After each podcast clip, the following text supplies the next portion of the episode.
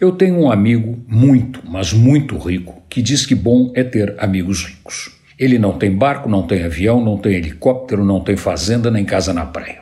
Quem tem são os amigos dele. Ele não tem, não quer ter e não vai ter. Ter para quê?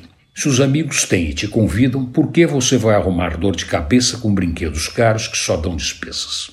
Muito melhor ser amigo de quem tem e ser convidado para usar do que ter e ter que convidar os outros para usar o seu. Antes de tudo, custa muito mais barato. Você sabe quanto custa um jato transcontinental? Um menor que só voe por parte do Brasil? Quanto custa um iate de 100 pés ou uma lancha de 35? Quanto custa um helicóptero de rodinhas, uma casa em Angra dos Reis ou uma fazenda no interior de São Paulo? Muito melhor ter amigos que têm do que ter e ter que convidar os amigos. E o problema não é comprar os brinquedos, essa parte é fácil.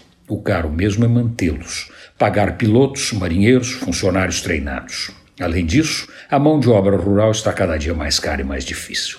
Para que perder tempo com isso? Ter dor de cabeça resolvendo problemas. Ter que importar a berimbeta do contrarotor da cauda ou a catravanca do leme esquerdo.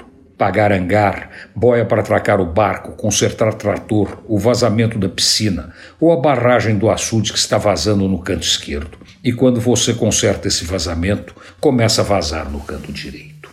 É caro, é chato, dá trabalho, tira o gosto de aproveitar as coisas, faz ficar de mau humor e, ainda por cima, no fim, fica sem curtir a experiência porque teve que resolver os problemas. Muito melhor ter amigos e usar o deles. É mais gostoso, não dá dor de cabeça e é muito mais barato. Antônio Penteado Mendonça para a Rádio Dourado e crônicasdacidade.com.br.